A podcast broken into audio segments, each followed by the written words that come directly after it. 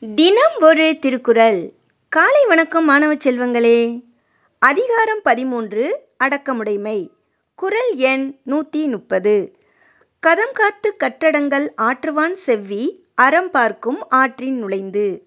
விளக்கம் உள்ள கொதிப்பை அடக்கிய வல்லவரை காண்பதற்கு அறம் காத்து கிடக்கும்.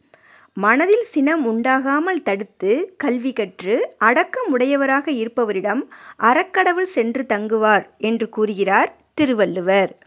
மீண்டும் குறள் கதங்காத்து கற்றடங்கள் ஆற்றுவான் செவ்வி அறம் பார்க்கும் ஆற்றின் நுழைந்து.